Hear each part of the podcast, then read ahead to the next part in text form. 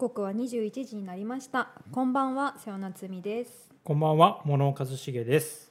はいこの番組は10年目を聞くラジオモノノークと題しまして東日本大震災から10年目を迎えた今暮らす場所の違いや被災体験の有無にかかわらず震災後に生まれた知識や思想技術感情などが交差する場所として多様な人々の声を記録し発信していくオンラインのラジオプログラムです。はい、えー放送は今年の3月までの9ヶ月間で、そうです。だいたい月1、2回、はい、大体ね、えーはい、大体、はい。土曜日の21時からのうん。2時間、えー宮城県仙台市にあります東北リサーチとアートセンター、はい。通称トラックをスタジオにして生配信でお届けします。はい、始まりましたね。よろしくお願いしま今回もよろしす。くお願いします。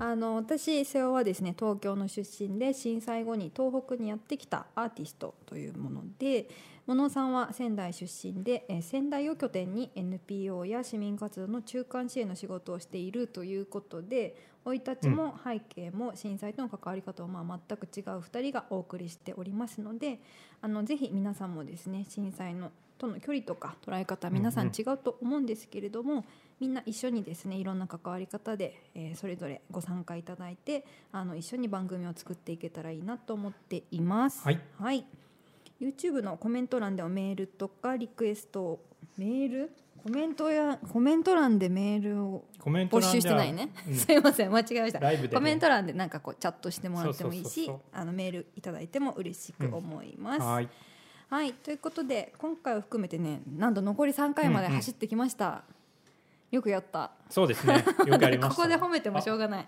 はいはい。早かった、長かった。早かったし長かったですね。うん、なるほど。本当はいに。ね、ということであのもののくよろしくお願いしますはい、よろしくお願いします。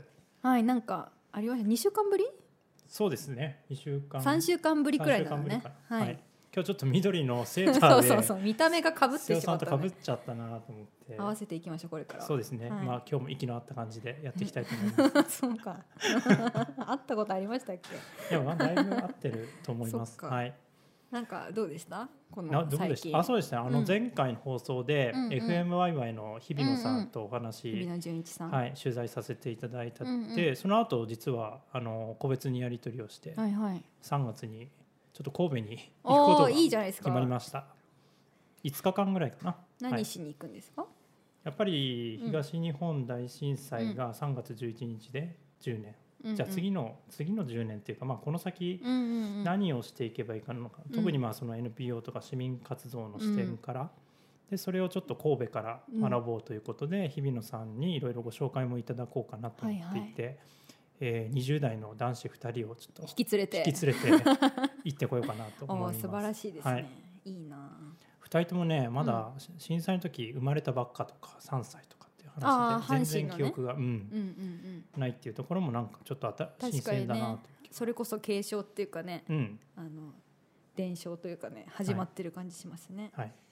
私はね、はい。あの この23日ずっと徹夜してて、うんもうちょっと頑張りますって感じなんですけど。ちょっとテンション高めかもしれない。ね。うん、すいません。あのやりすぎてたら言ってください。やりすぎ何が わかんないけど。あの、今「二重の町皇太地の歌」っていう本をね、うん。今出すんですよ今月お末に。おおめでとうございます。でそれの最後の最後のうん。文字構成をしてて、うん。頭がこうやばいことにはななるほってるので、どなるほど。はい。もうずっと基本家にいいるんですけど、うんうんちょこっとね高田にもこの間かな2週間くらい前かな行ってきてうーん。ちょっとだけ行ってきたんですけど。お仕事でお仕事じゃなくてこれもまたですね全てが同時進行に動いていてう、ん2月の20日から水戸芸術館で行われる3.11とアーティスト、えー10年目の創造という展覧会があるんですけども、うんうん。これの準備であの高田の方と一緒に街を歩くっていうのを映像の撮影をしてきて、なるほど。はい、行ってきたんですけどはい。すごくね印象的だったことが一個ありましてはい何でしょう。なんかそれが、うんうん。その、まあ、ずっと仲良くさせていただいているおばちゃんがいてでも作品一緒に作ったことはなかったんですけどうんうん。今回こう一緒にやろうということで映像を一緒にと作っているんですうんが彼女があの笠木地になっている高田町というところの出身なんですよ。うん。だけど、えっと、お嫁さんに行ったのがもっと山奥の集落なんですけど、高田町の実家の方がこう、まあ、被災をしてしまって、うん。まあ、そうかさ上げして新しい町になってるんですけど。で、まあ、やっぱ彼女からしたらこう、まあ、かつての町であるとかそこにいた人たちの記憶がすごく大事うん。だからだからこそこう失われたものもちゃんと含まれてるような町にしたいっていう気持ちがあったんですよね。うんうん。だけど新しい町って結構できてしまうとはい。ね、ツルハドラッグがあったりはいはい。なんか結構普通いわゆる郊外の町みたいになっていて、で彼女はすごいそれが寂しいとどこにでもある町になってしまったみたいうん。な感じで近寄らなかったらしいですなかなか。あそこにね。笠上地の。うん。でもこの間一緒に歩いてその場所に行ったらなんかすごい「ああ」みたいになって「あれ?」みたいな。おばちゃんが。どういうどういう心境なんだ？そしたら「あこんなに空が広いんだ」って言ってあなんかこんなにあのかさ上げしてるから空が近くなってるんですよねうん。前より。なんかこの空だったら私好きだなって言っあてすごい喜んでました。なんかすごい特別な街だなっていうかこうやって、まあ、空ってやっぱこうちょっと死者と近いみたいなイメージもあるじゃないですか。うん。だからそういう空に近い場所に美しい空がある街になってよかったですっていうことがあって私は超いいなって思いました。瀬尾さんが連れて連れてったというか 瀬尾さん企画で行引っ張り出して。引っ張り出して行ってきたと。でもすごいうねんいいいい時間だったあれは。そうそうそう。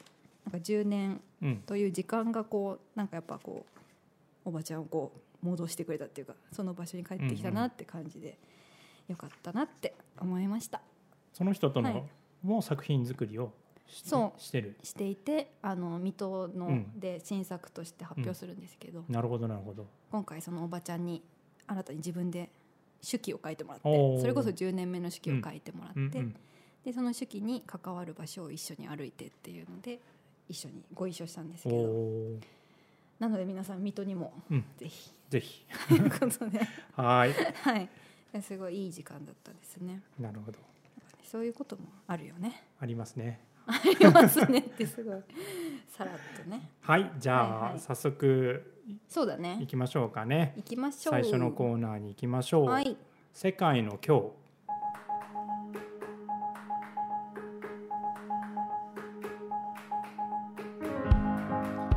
新型コロナウイルス感染症が世界中に拡大しその被害も各地さまざまな状況の今。このコーナーでは他国で暮らす人たちに近頃の街の様子やご自身の暮らしについてまた東日本大震災10年目に対する思いについて聞いていきたいと思います。はい聞いていきましょう、はい。今回はですね、詩人でうん。マルチモーダル人類学者の福田ペロさんという方にお話を伺います。はい、と福田さんは今年の11月の終わりなんで結構ついこの間までなんですけれども、1年間ルワンダの方に滞在されていましたが現在は京都に戻られているんですけど、うん。このルワンダの様子もあの伺っていきたいなと思っています。はい、あとはい。マルチモーダルっねていうのは何なのか、ちょっとねき見たことないカタカナはい。が聞いてみましょうね。その辺もちょっと聞いてみましょう。はい。ということで早速お電話をつないでみましょう。もしももしもし、もしもし聞こえますあか聞こえ聞こえます。今日はよろしくお願いします。よろしくお願いします。こちらこそよろしくお願いしおます。願いします。じゃあまずはじめになんですが、ちょっと自己紹介とどのような活動をされているか教えてください。あ、はい。えっ、と、僕は福田ペロと言いまして、はいそう、あの、まあ、肩書きでね、まあ、詩人、マルチモーダル人類学って言い方するんですけど、うんまあ、詩人は、まあ、とりあえず説明はとりあえず必要ないかなと思うんですけど、はいまあ、マルチモーダル人類学って、まあ、なんやねんという話ですよね。で、こう、まあ、人文化人類学のまあある種一部なんですけど、うんうん。こう、まあ、普通のその人類学者っていうのがフィールドに行って、うんまあ、いろいろそこで参加したり、観察したり、うんうん、で、それをこう、フィールドノートって、こう、テキストに、こう、記録するわけですよね。うんはい、で、まあ、その本国に帰ってきて、で、それを、その論文、まあ、もしくはもうちょっとこう、一般向けの本とかを出すと。うんで、どっちみちそれはその調査の手法とアウトプットがテクストなんですよね。うんうんうんで、それに対してそのマルチモードっていうのはそういう学術的なテクスト以外のモードも使うと。ああなるほど。そうそう。あの、なんで、例えばその調査の手法に、その、ムービーとか、スチールのカメラとか、うんあるいは録音とか、うんそういうものも使うし、アウトプットとしても映画とかう、ん展示とか、あるいは小説とかうんうん、詩とか、いろんなモードを使いますよとうん。いうことで、まあ今のでなんか大体こ一応これがストレートな説明になるんですけど、うんうん。なんとなくわかりまうんうした。ん。そうでもな聞いても、はあっていうのが結構多くて。実際にあのペロさんも詩を書かれたり本を出されたりもしていますもんね。そうですね、そのまあ、詩集を、えっと、イギリスの出版社から出したりとか、あとその他の人類学の人と一緒に短編小説のあうんうんのやつを出したりとか、うんうん。そういうのもしてますね。はい。うんうん。なのであの作品作品ってよ呼ぶんですかね。作品のそうですね、まあ、とりあえずそれでいいんじゃないかなと。うん。あのその人類学のなかなかこうちょっと敷居が高く感じてしまうところもあるじゃないですか、うん私たちからすると。うんうん。だけどその作品を介してこう受け取ることもできたりとか、あるいは映画を介してということも開かれている感じもありますよね。そうですね、うんおっしゃるとりですね。うんありがとうございます。あの具体的には福田さんはこうどんなあの活動をされているんですか？そうですね、うんうんえーっと、なので、まあ、その、いいわゆる学者的な仕事と、うんまあ、あとアーティスト、もしくはその詩人にまたがるような、うんえー、と活動、まあ、あとまあ映像、映画作家うんうん。みたいにまたがるようなところの活動が多くなるので、うんまあ、そのだ論文を書くだとか、うんあるいはその、なんでしょう、例えば、えー、と映画を作るとか、うん。ギャラリーとかその芸術祭でなんか作品を作るとか、まあ、詩集を出すとか、うん。まあ、詩をどっか行って朗読するとか、なんか、まあ、とりあえずそんな感じですかね。うんううんん。ありがとうございます。あの去年1年間はルワンダの方に滞在されていたということなんですが、あのまずルななぜルワンダに？なぜルワンダ？えっ、と、それは話が長くなあ、るんですそうなんですね。じゃあ、あでもちょっと聞きたいです。そうです。あ、まあでももう、たまたまなんですけどね、うんうんなんかその僕は修士を、うんえっ、と、やってた時にうんうん、えっ、と、もともとまあアフリカには興味があって、ん西アフリカがいいなと思ってたんですけど、うんまああんまりなんか西アフリカでこう、いい、えっ、と、調査対象者に出会わなかった時に、うん。まあたまたまそのルワンダの人に出会って、その人面白かったので、それ修士でやって、うん。で、まあその流れで、えっと、博士もそのルワンダをやり続けているっていう感じですね。だから最初は偶然ですね。うん。出会いからってことですね。そうですね。うん。あのということでルワンダはどどんな国というかどんな場所ですか？そうですね。えっと、まあ、アフリカのほぼ中央に位置しうんて、で、まあ、ウガンダとか、うんタンザニアとかコンゴ民主共和国と国境を接してるって言っても多分ほとんどの人、はい。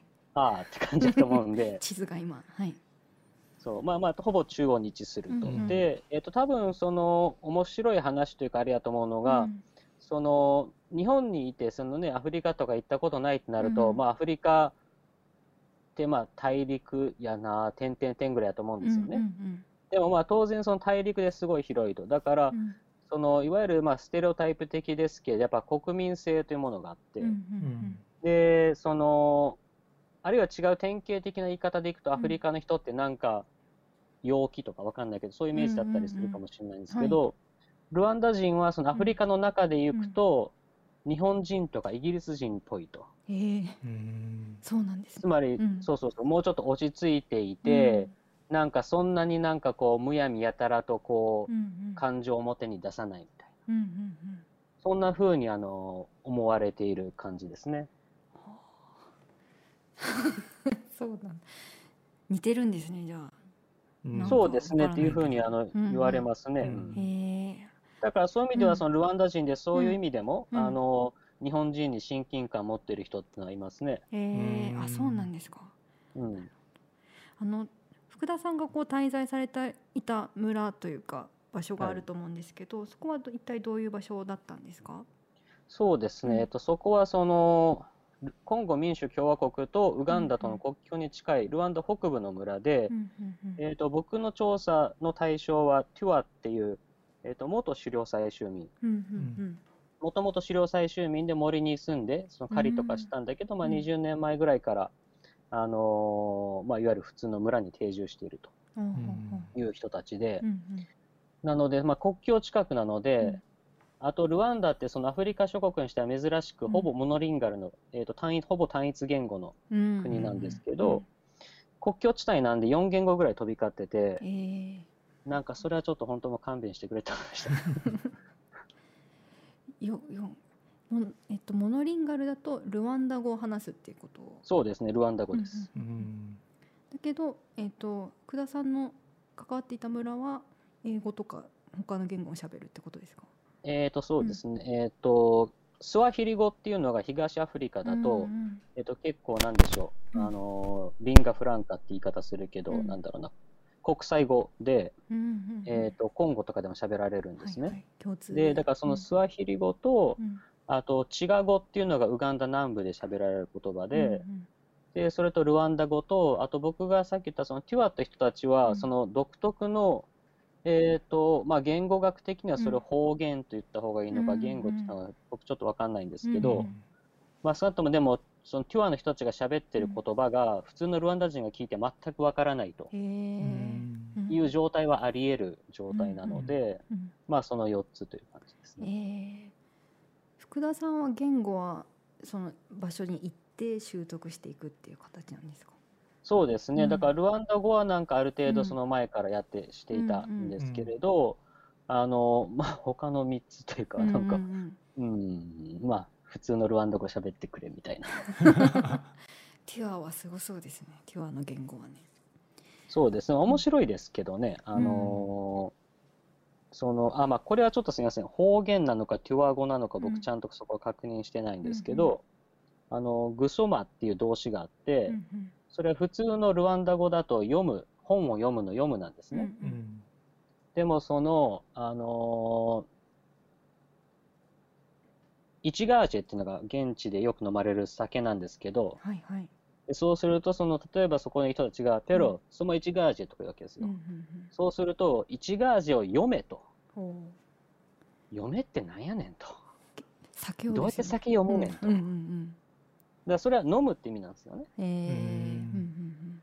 うん、他だと読むっていう動詞が飲む、うん、だから彼らは酒を読んでるんですよ。面白いなと。面白いですね、うん面白いと思う。そうですね。これは面白い。ありがとうございます。あの具体的にはそこでどんな研究というか政策を行っているんですか？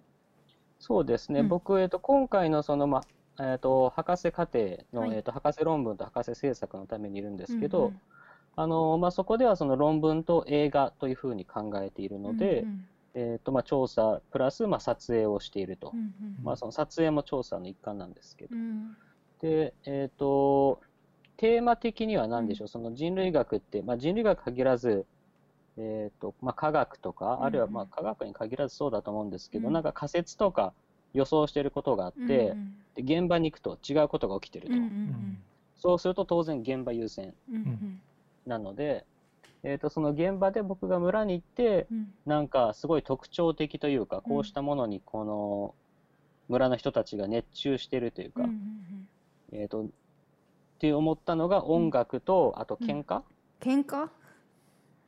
喧嘩大好きなんです喧嘩大好き？うん。どういうことですか？いやなんか毎日飲んで、はい。うん、歌って踊って喧嘩して、寝るみたいな、おおやったことない。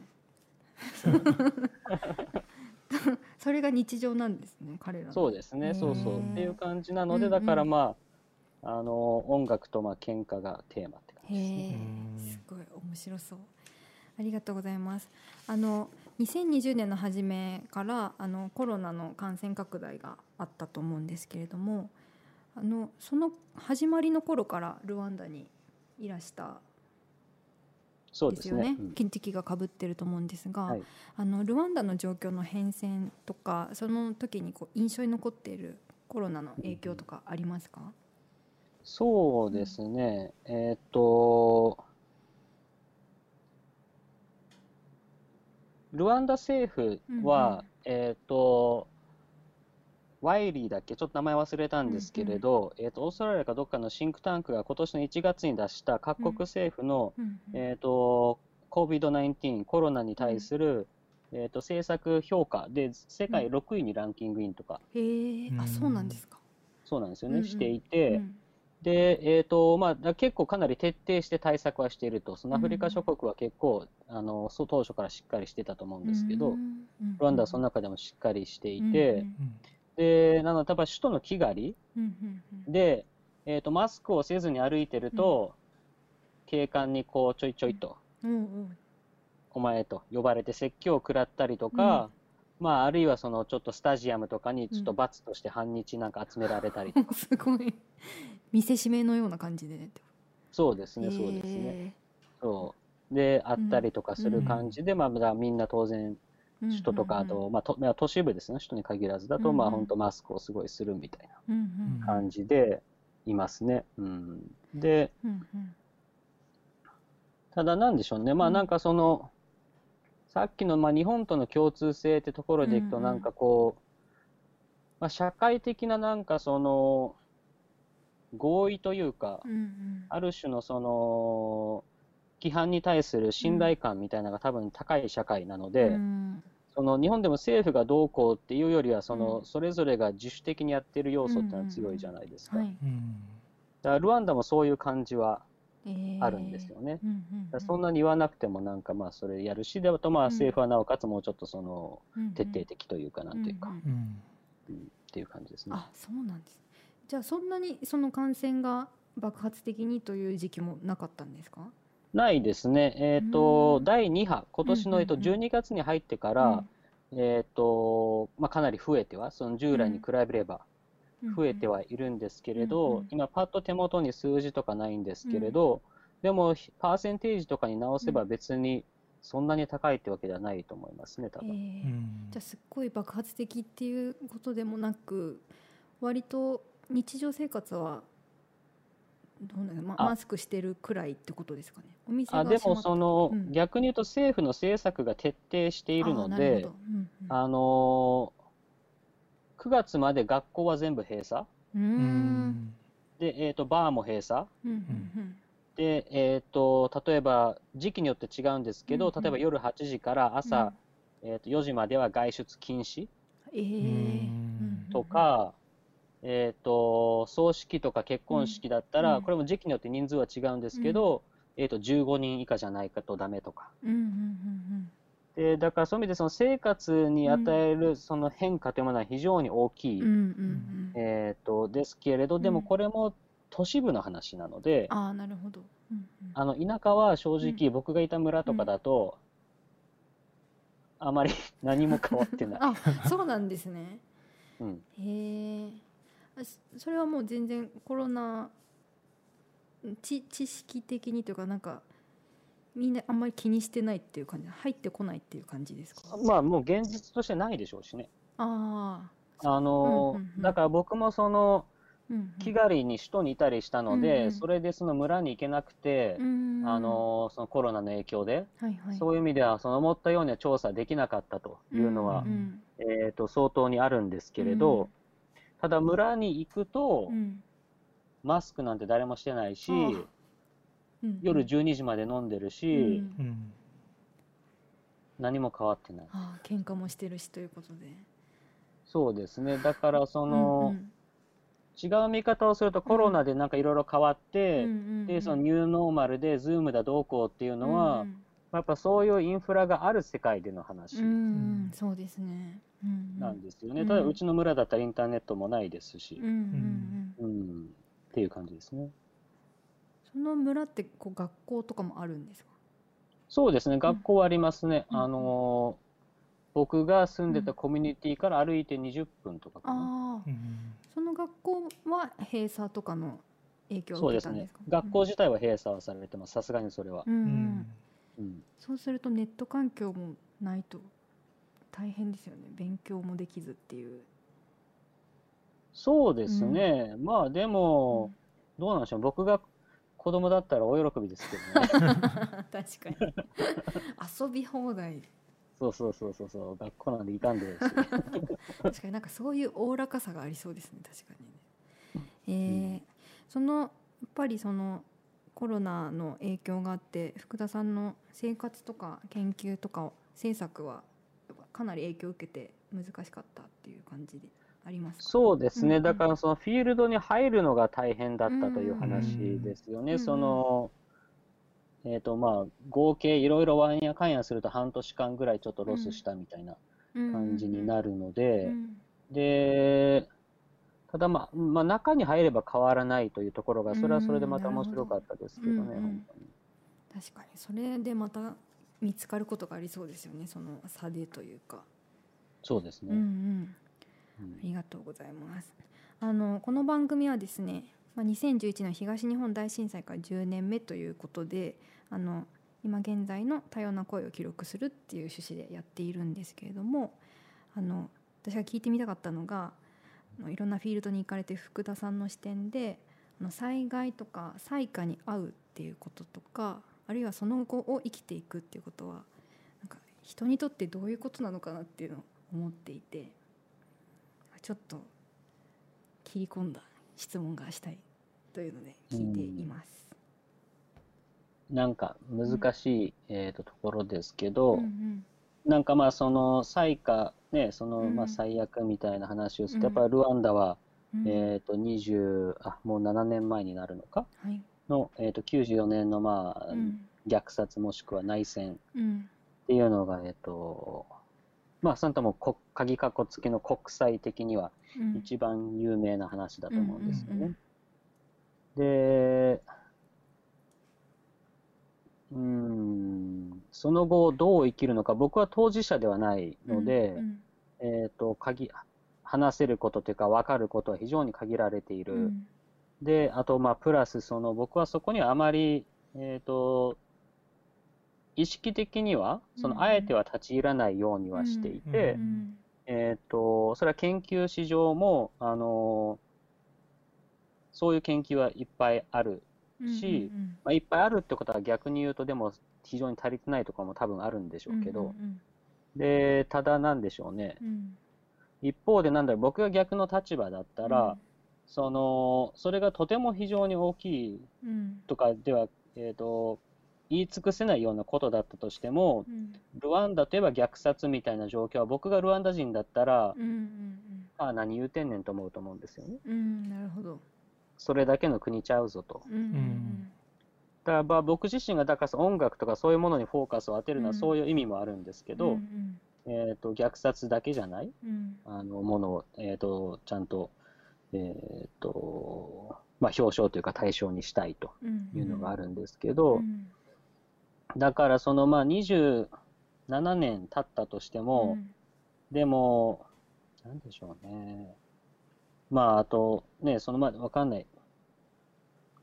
えーとまあ、多少知らない人のために、そのいわゆる、えーと、うん、ルワンダの虐殺という状況を言うと、えーとまあ、一応民族対立という言い方をされてるんですけれど、まあ、ある日、その隣人が、うん、えーと、やってそ昨日までの仲良くしてた人たちが、うん、例えばやってきて、自分のおとん、おかんとかね、ちゃんとかみんな殺していくみたいな。で、えーと、そこからまあ逃亡していってで、まあ、戻ってきて、で同じ村に住み続けるとかそういう人とね、そうっていうのがあって。うん。なんかあまり何も 言えないな。確かに。うん。まあただ、生きていく、でうん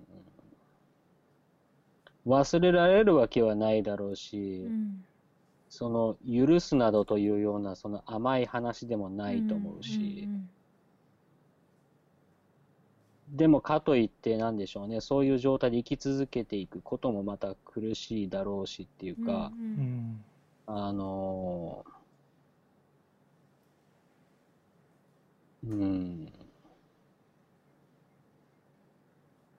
そうです。まあなんかちょっと話が変わるけど、ちょっとなんとなくこれがなんとなくオチになるかなという感じがして思い出したことを言うと、はい、えっ、と僕の、えーと、妻のひいじいちゃんが、えーと、広島の生存者なんですよね、うんうん、原爆の。うんうん、で、えっ、と、で、そのひいじいちゃんがその妻が幼い時に、小さい時に言ってたというのが、うん。あのーあと、まあ、その、こう、まあ、傷跡をね、うんこう撫でながら、その傷跡のことをアメリカ産って呼んでたらしいんですけど。え、ー。んそれが僕は非常にポエティックで好きなんですけど、うん。まあ、さすりながら、その、忘れたらあかんと。忘れることはできないと。でも許さないと自分が苦しいと。うんうん。いうふうなことを確か言ってたんですよね。ううんん。そう。で、だからまあその、うん、まあ、許す許さないどうこうっていうのはやっぱその自分がそのどう生きていくのかって話と関わってくるのかなと。うん。で、ただ、とはいえ、そのなんでしょうね、到底そうはしがたいことっていうのは当然あると思うんですけどね。うんうん。えー許すうん。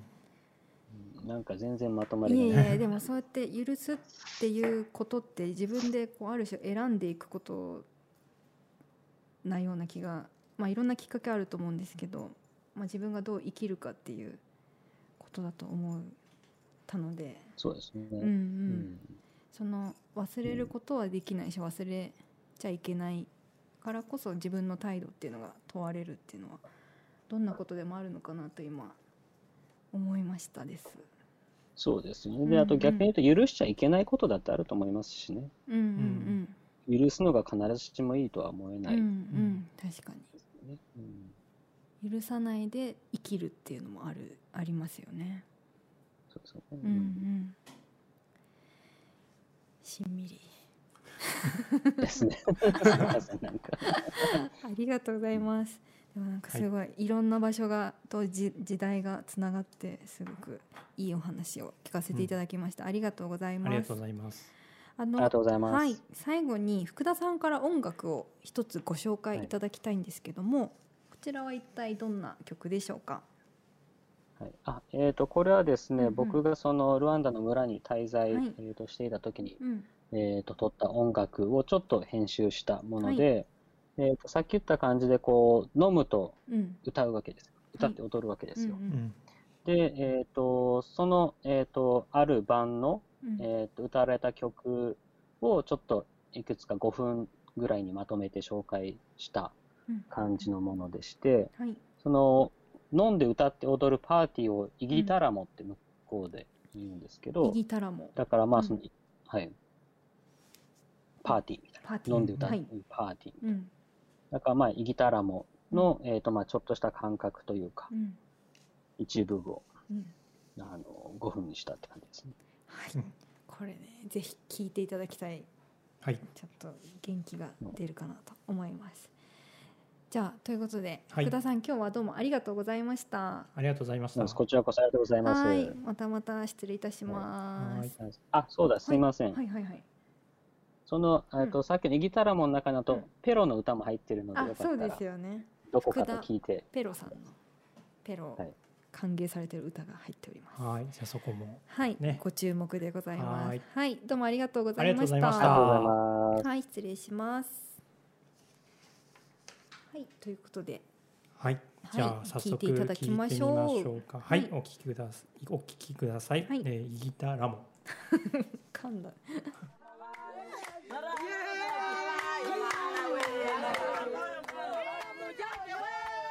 お送りした曲はイギタラモンでした。はい。予想以上にペロペロ言ってましたそうねですね。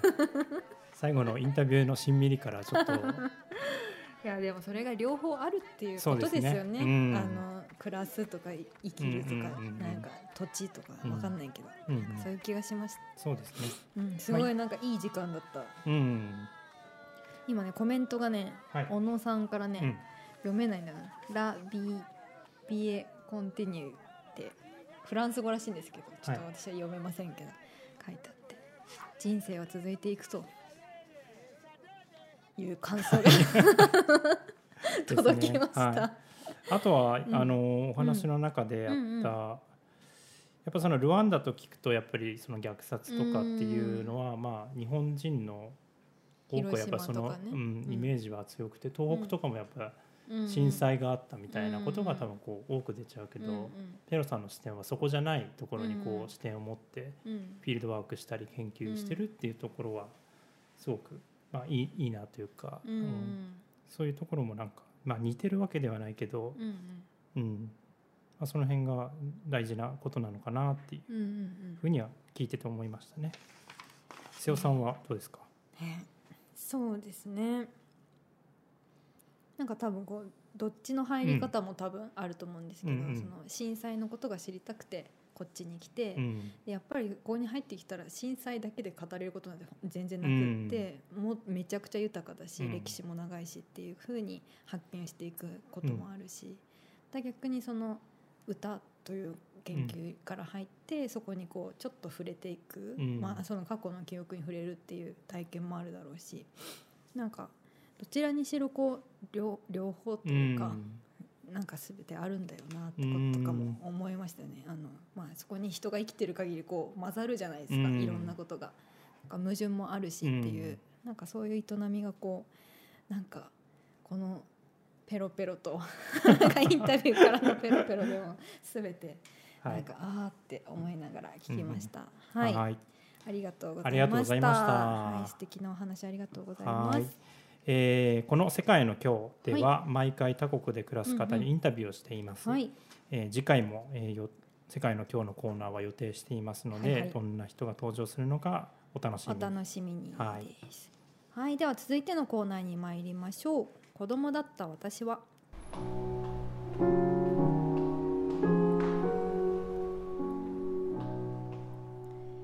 このコーナーでは東日本大震災当時小学生特に11歳だった人たちに、えっと、私瀬尾夏美がインタビューをし、うん、その語りを物語に起こしまして劇団屋根裏ハイツによる演出の朗読でご紹介していきます。はい。今回はどんな方にお話を聞いてきたんでしょうか？そうですね。え今回はね、うん、東京の人に、東京の 東京の子に聞きました、はい、あのね東京っていうとこう震災から微妙に距離が遠く思うかな。東北の人がどう思ってるかわかんないんだけど。地震は大きかったよねっていうのはなんか。そうですね、うん、で東京の人なりの多分その震災の感じっていうのがやっぱりあって。で、まあ、私も東京にいたのでその子すごいなんていうのかな、まあ、結構揺れたし、うんうん、でもその時にその後にこうすごく地震のこと考えていく人と、うん、まあ、次の日から会社に行くぞとか学校普通じゃないの？みたいなタイプとこう分かれていったりとか、うん、いろんな選択がこうやっぱ迫られるっていうのが、はい、微妙に距離があるからこそすごくなんか早急にこうなってたみたいな感覚があって、うん、でこのお話聞いた子は、まあ、すごくその震災のことが自分にとって大きいっていううんうん、まあある種珍しいと私は思っているくらいとてもその震災のことを考えたいっていう子で、うん、まあなんかなんでそんなにっていうのがやっぱりあったので、うんうん、それを聞いてみたいなと思って改めてお話伺いました。はい、はい、ということで聞いていただきましょう。それではお聞きください。えっと朗読は今回はですね演劇企画もじゃもじゃっていうもじゃもじゃ。もじゃもじゃさんの安藤あゆみさんです、お聞きください。暗い街は嘘つき。地震の時のことはよく覚えている。というより私はもはやそれ以外のことをよく覚えていない。あれは6時間目の理科のテストを解いている時ふとクラスメートの数人が顔を上げたそれを不思議に思った瞬間、大きく揺れた。みんなすぐに机の下に隠れた。私も机の足を握りながら、あちこちから飛んでくる悲鳴やざわめきを聞いていた。先生が何も言わずにロッカーの上の水槽を押さえているのを見て、大変なことが起きていると先生も思っているのだな、ということだけ分かった。揺れが収まって廊下に並んだ時、それまでにないくらいしんとしていた。あの日は確か4時間目の終わりに防災訓練があったから、本物が来ちゃったじゃんという気持ちがみんなにあって、だから余計に怖かった。その後校庭に移動して並び、寒さでガタガタ震えながら、飼ってるインコは大丈夫かなとか、家がなくなっちゃったんじゃないかとか、家族はちゃんと生きてるかなとか、みんなで肩を寄せ合って不安を爆発させた。ずいぶん時間が経ってから校長先生が壇上に現れて、開校一番訓練の通り行動できて偉いと褒められたので気が抜けた。そしてこの地震の震度と震源地は東北でそこには津波が来ているということを告げた。東北。授業で聞いたことがあるけど、それがどこだかはよくわからない。でも東北が大変だということは覚えておこう。母が割と早く迎えに来たので、先に行ってごめんね、また絶対会えるからねってほとんど泣きながらみんなと別れた。母は地震の時兄の保護者会に出ていて、屋上のプールから水がじゃんじゃん溢れてきたので、これは大変だと思った、と言った。帰り道の商店街では、とにかくたくさんの人が外に出ていて、やっぱり何かが起きてしまったんだと思うと、怖くてまた泣けた。だけどここはその中心ではない。地面も割れていないし、火事にもなってはいないのだから。家に着くと、兄と祖父母が今のテレビでニュースを見ていた。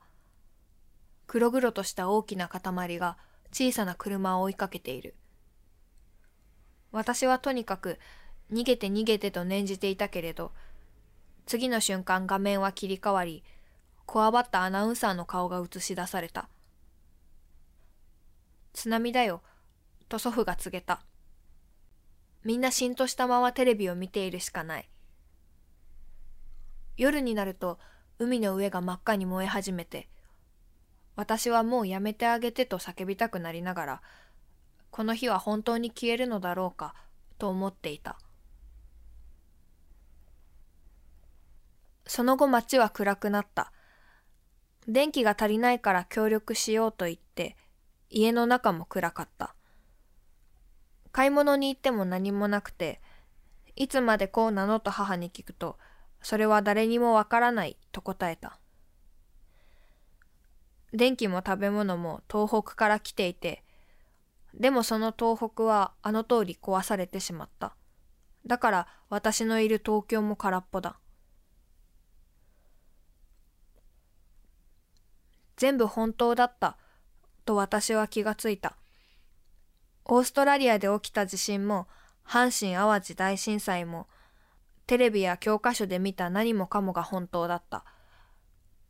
私の足元と確かな地続きに東北があって、その東北が大変なのに、東京の私たちは普通の生活をしようとしていて、なんてズルをしてるんだろうと思った。私は子供だから何もできなくて、何かできるはずの大人は困った顔をしているだけだから怒りが湧いてくる。でもこれ以上困らせても仕方ないから私は黙っていることにした。そして10年後にはきっと何かできる人になろうと決めた。それから私はせめて私だけは忘れないでいようと思って震災の記事を見つけては切り抜くのが習慣になった。高校生になってからは先輩たちと一緒に被災地に行き、漁師さんたちの手伝いをしに通うようになった。いつも友達には偉いねと言われたけれど、結局何もできないのはあまり変わらなかった。それでも震災のことを言い続けるのが私の役割だと思った。大学2年の春、新型コロナウイルスの感染拡大が始まった時、私はもう何も言えないと思った。たくさんの人が亡くなって、誰もが外にも出られなくなって、みんながそれぞれ苦しんでいる中で、震災について考えてくださいとは言えなかった。ただ子供たちが気になった。あの時の私みたいに何かを言いたくても言えない子供たちのこと。あの時子供だった私は、部屋の窓から見える小さな子供たちのことを、せめて気にかけていたいと思っている。こうして自分が大人になりかけてみると、どうしてもできないこと、変えられないこと、わからないことがたくさんあると実感するのだけど、でも私の人生はもう震災とは切り離せないから、何もできないなりに何かをしようということだけは決めている。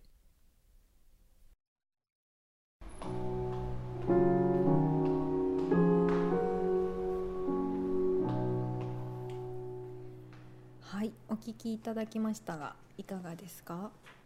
うん、そうですね、うん、すごくしっかりしてるなって感じが しますけど。う、ね。うん、うん、でもなんか途中であった東北から東京にはいろんなものが供給されているみたいなこととか、うん、なんか東京ずるずるしてるとか、うん、なんかそういう考えに至るっていうのは、うん、まあ、いつの時点でそう思ったのかっていうのはちょっと分からなかったんだけど今、うん、直前直前直後なのか、うんうん、割と直後にやっぱりあの原発が、あの爆発してしまった後に、うん。うん、やっぱ東京あの計画停電とかもあったので、うん。うん、ななんで電気がないんだっていうとやっぱりそういうふうに解釈するっていうのは、まあ、解釈っていうかまあ事実を知るっていうのがあったんですよね。うん。でそこからこう、まあ被災、まあ、東北とか震災のことにずっと向き合い続けて10年。そう。すごくない？11歳から10年あ11歳ね。じゃあ今21だよ。だから人生の半分確かに、うん、本当に彼女はそれを言い続ける係を自分である種勝手に引き受けてずっとやっているっていうのがあるんですよね。なんか覚悟を持ってるのかな、うん、うんまあ、朗読もまた相まって。伝わってくるよね。そうですね、うん、そう。まあなんか、はい、なんでこんなに引き受け引き受けるというか、うん、あの影響があったのかなっていうのが、うん、まあ、単純に私は不思議で、まあ、差があるわけ。そのお友達なんかでは偉いねとかって言われるってことはスタンスがまた違うってことでしょ。うんうん。うん、なんかそのその彼女の特性とかは私は、まあ、もちろんわからないけど、うん、でもなんかすごく感じたのはその子供の世界って、まあ、何回か話してますけどこうすごいちっちゃいじゃないですか、うん、小学校だと登下校する学区内が自分の世界でうん、で中学校だと隣町が増えてとか、うん、そうやってこう世界が構築されていく時にすごく小さかったその小学校と家しかなかった世界に、東北とか、うん、あの社会のこう構造みたいなのがバーンって入ってきちゃったんだなって思ったんですよね。だから自分が信じた小さな世界が急にこうあのこう拡張されてからもうくっついちゃったみたいな、うん、その東北のなんていうのかな。彼女も言ってたけど小5とかだと東北とか宮城とかってテストで知ってるんですよね、だから学校で学んだあの言葉が本当だったってすごい分かっちゃったみたいなことを言っててもしその宮城とかって名前すら知らなかったらもっとピンとこなかったかもしれないけど小5だったみたいなことも言ってたりとか。なるほど。だからある意味ですごくこう小さかったからこそあの世界が小さいからこそすごくダイレクトに入接続しちゃったんだなっていうのは私はそう感じましたね。あともう一個はその結構こう子供の世界って子供と大人とか、うん、まあこう二項対立的にあるじゃないですか、良い悪いとか、うん、で学校でもそのやっちゃいけませんよとか、うん、なんかある種単純にこう単純化されて、良い悪いがあるような世界があると思うんですけど、はい、そこにあの自分がすごい信頼してた大人とか、まあ、社会とか、うん、町とかなんかそれが悪いやつじゃんみたいななった時のショックはやっぱ大きいよなっていうのが思いました。なんか私もは震災の時に22とかだったので、やっぱそこまでこう大人の年齢だし、もっと社会とかまあなんか大人とかも悪いやつみたいな なんか悪いっていうか、まあどまあ、普通の人間みたいなことは分かってるけど、うん、子供の世界だとそれがこう分からない時のあれは大人ってズルしてんの？みたいなこととか、はいはあるいはその大人もあんまり私たちと分かんない変わんないくらい何も分かんないの？みたいなうん。ことを知ってしまった時のうん。衝撃っていうのはうん。確かにものすごくあるのかもしれないっていうのは、うん。彼女の話を聞いてうんすごく思いました、うん。でもなんかこういうことって大人になっていく過程でゆっくり気づくじゃないですか、うんお母さんも普通の人間みたいな、やそれショックだったりもするんだけど、うん。本当はゆっくり気づくはず。うん。だけど彼女は多分その小5の時のうん。震災のいろいろなことをこう吸収した時にうん。一気にこうバンって衝撃受けたのかなって思ったんですよ。うん。なるほど。そりゃ早いよみたいなことを聞いてて思ったんですよ。ちょっと早いよみたいな。うん。早い。ね確かにそう。かもしれない。うんだからしっかりしてるなっていうのは多分そういうところがあるっていうか、うん。こう早いっていうか気づいちゃったのが早いみたいな、なるほど。うん。ちょっと。感じがしましたね聞いてて。うんううん。ん。でも、まあ、だからこそそのそその引き受けて大変じゃないみたいな気持ちもあるんですけど、一方でなんかでもだからこそできることもうんあるだろうし、なんかこうだからこそこう、ね、ある種10年以上早く吸収できる体になってるから、うん。なんかまた違う表現ができたりなんかできたりする人になるかもしれないからまあなんかゆるっとやっていってほしいなって思ったししかも最後にコロナのこともあってうん。その今大人になってコロナが流行った時に、うん。やっぱ何もできてねえみたいなあこと のー無無無力感、まあ、彼女は無気力感みたいなことも使ってたんですけど、うん。なんかそういう気づきをまた得ている彼女が一体これからどうやって育つのかなっていうのは育つってね、まあ、もう大人ですけど あのこれから何していくんかなみたいなのはすごい気になるなと思いましたね。今回のあれで初めて会ったんですか？いや結構もうね彼女は長いんですよ。ああそうそうそうワークショップ一緒にやってたりとかしているので、うんうん。そうそれもあって結構しっかり聞けたのもあるんですけど、んこういう子もいるんですよ。そうですね。ちょっと会ってみたいですね。ああぜひぜひ、はい。呼べば来ると思うよ。夜が来る。そうですかわかりました。好奇心いっぱい系だから。うーん。そうそう。普段は東京にうんいて東京であの大学生をやっています、でもなかなかやっぱね学校も行けないって言ってましたねあーそうだね。ん、そんはない感じでございました。はーい。い、いやーだからあのあともう一個思ったのはその、うんうん。こういう気づきみたいなことってさあの東京とね都市と、うん。まあ、地方の関係とか、あの時みんながすごく思ってああみたいになったじゃないですか、うん。でもそれがこうなんとなくこの10年間で、まあ、社内とか、うん。あるいはこう逆に過激にこうダメだみたいになってて、うんすごい単純化されてきてしまったり忘れられているっていうのが今10年経ってまたあるなと思うんですけど、うん。それを彼女の子供だった彼女の話を聞くことによってもう一回気づかされる感じっていうのがあったので、うんなんかこのタイミングであの言葉にしてもらってすごい良かったなというふうにも感じました。なるほはい。てな具合です。どうんはい。うんなんだっけ。これはいいんだね。あの今お聞きいただいた音声はですね、うんうんウェブサイトで見ていただけます。はい。えっ、とテキストの形でえっ、とテキストと書き下ろしのドローイングも今回も書きましたし、あと先ほどの音声もお聞きいただけるのが、えっと、アートサポート東北東京のウェブサイトでご覧いただけます。YouTube の、えっと、チャットにリンクが貼ってありますのでぜひ、えっと、見てみてください。はい、よろしくお願いします。はい、ではここで、えー曲をお届けします。番組の BGM を手手掛けてくださっていはい。る奈美佐藤さんにうんうん。今回も選曲をいただいてます。はい。えー今回も奈美さんからのメッセージが届いてます。はい。瀬尾さん、物尾さん、皆さんこんばんは、えー今日の選曲では短い曲を2つお送りします。はい。1曲目は一曲目はうんうん。エミリザ・ダンクジャムで、読むのがねエミリザ・ダンクジはいャム、で、ブレンド・ザ・ファイヤー、うんうん。え2曲目はうん。ダンクジャムで、ザ・ヒットチャンネルです、えーエミリザ・ダンクジャムは私と同い年、1990年生まれ、仙台出身の女性ラッパーです、うんうんうんえーここ数年は目立った活動がありませんでしたが、昨年末にダンクジャム名義で突如ミニアルバムをリリース、うんうん収録曲すべての作曲もこなしたそうです、うんうん。えー情緒的でポエティックなリリック、うん唯一無二の声質。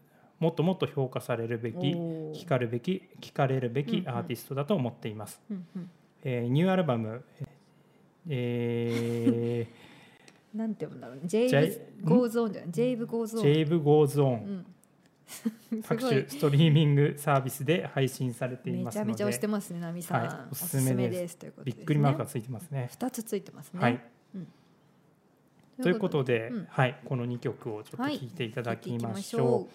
えーエミリザ・ダンクジャム、えーブレンド・ザ・ファイヤーそしてダンクジャム・ザ・ヒットチャンネル。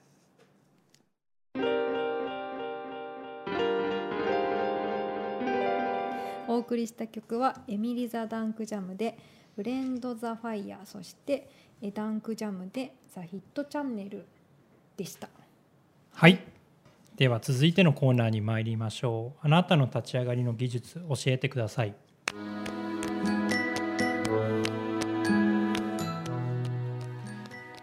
コロナ禍によって世界が変容しつつある今新しい何かが立ち上がる気配があると思います。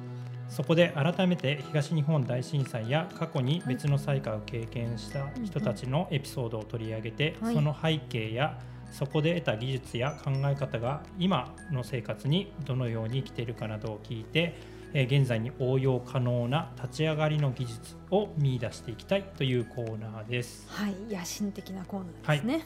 はい、あの第9回目ですね、今回は。はい、福島県在住の写真家で高校教諭の赤木修二さんの、はい、えーをご紹介していきたいと思います。今ねコメントでチャットのコメントに赤木さん登場していただいているんですが、はい、あの子供だった私はあのタイミングで、えっと、一人一人の震災に関する話を聞いて保存できたらすごいことだけど僕にはとてもできないと思いました。聞きながらってコメント入れてくださってますね。はい、あと「あナミさんその説はお世話になりました」と書いてあるけど、うんうん。きっと何かつながりがあるようですね。あるみたいですね。はい。はい、えっとこのコーナーはあの時々うん、案内人を呼んでるじゃないですか。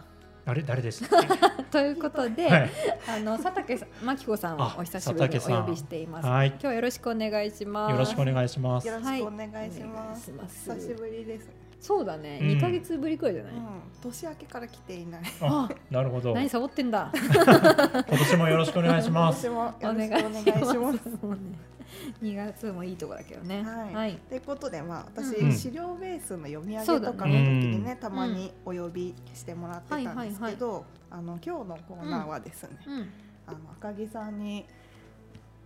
できれば直接お話をできたらなと思っていて、はいまあ読み上げというよりお話を電話でつないで直接聞くっていうのをやってみたいなとはい。思ってます。今日の日のために赤木さんはずっとう。うん。ラジオも聞きながらリアルタあイムでりがとうございます。参加してくありがとうださってるございます。とい。うことでありがたい。限りです。うん、はい。でまあえっ、と電話をおつなぎする前に、うんうん赤木さんのプロフィールを私から先に紹介させてもらい。ますね。お願い。します。はい。赤木修二さんは、うんえー1967年、うんうん福島県のご出身で、はい。今は県内で高校教員を務めながら、うんうんうん写真家として活動されてい。ます。うん、でえー、と震災原発事故で変容する日常の記録を続けていて、とその記録をまとめた写真集うん。「福島トレース2011-2013」という写真集うんうん。を、えー、と2015年に出版されています。はい。で同じ年にはですね、うんあの沢良木ノイさんやうん。梅谷紀水さんとともに、うんうんあのグランギニョル未来という、はいはい。グランキによる未来ね。はいうん組んでメンバーとしてうんうん。活動されてます。写真の担当みたいな感じですかね。うんうんうん。はい、でそれで「Don't Follow the Wind」って東京でもよくやっていたうん。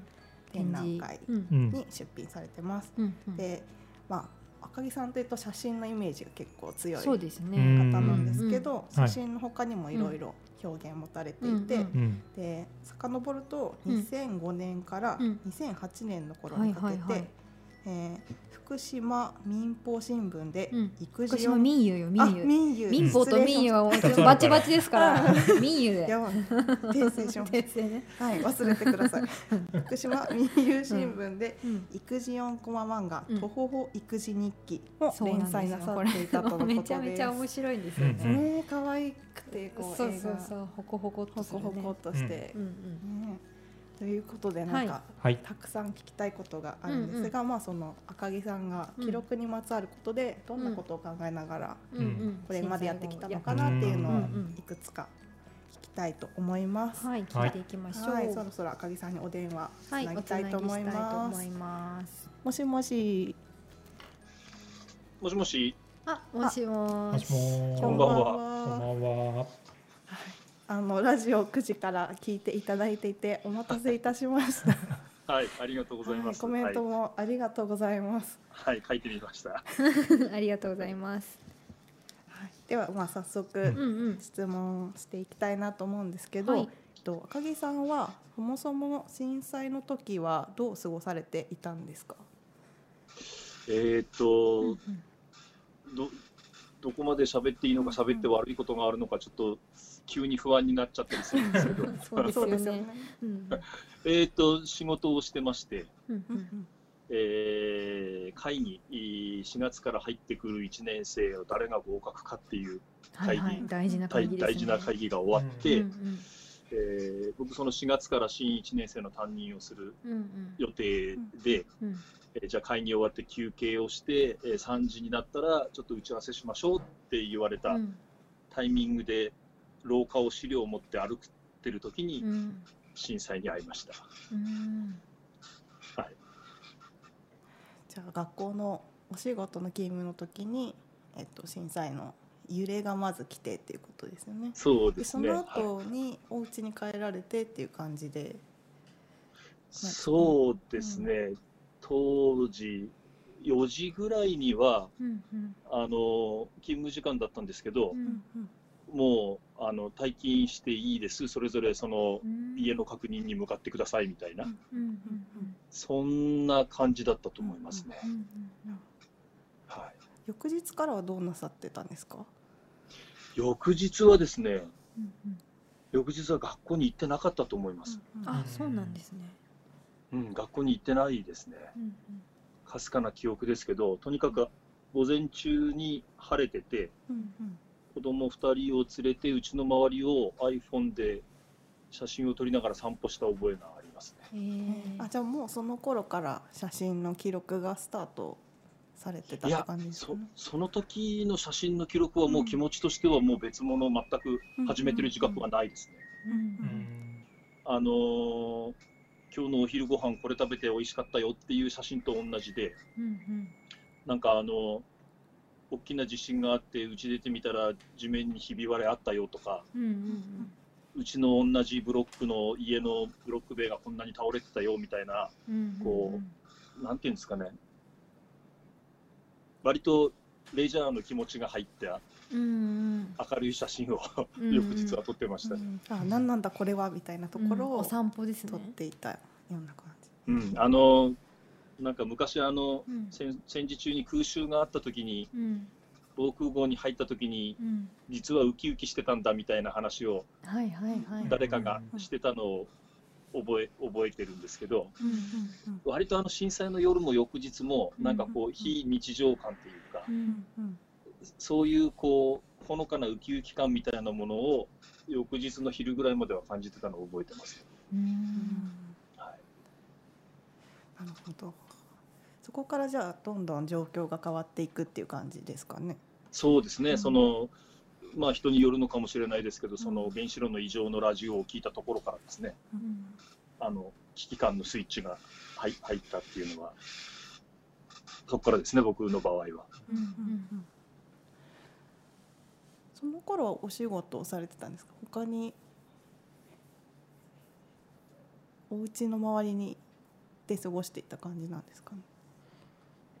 あ翌日どうしてたかですか、その頃っていうのは。その頃。しばらくしはばらくは。学校のお仕事はお休み。えー、っとですね、うんこれよく話すといけないのあいやいけなくないですね。確かに。いろいろあのいろいろ複雑だった。えっと12日のうんうん。夜4時ご夕方4時頃かな、そのなんだかわからないけど、まずいから、その自分のできる避難できる最大のところまで行くっていうことで、うんうんうん。もう笑っちゃうんですけど、うん。その会津が実家で、うんうん。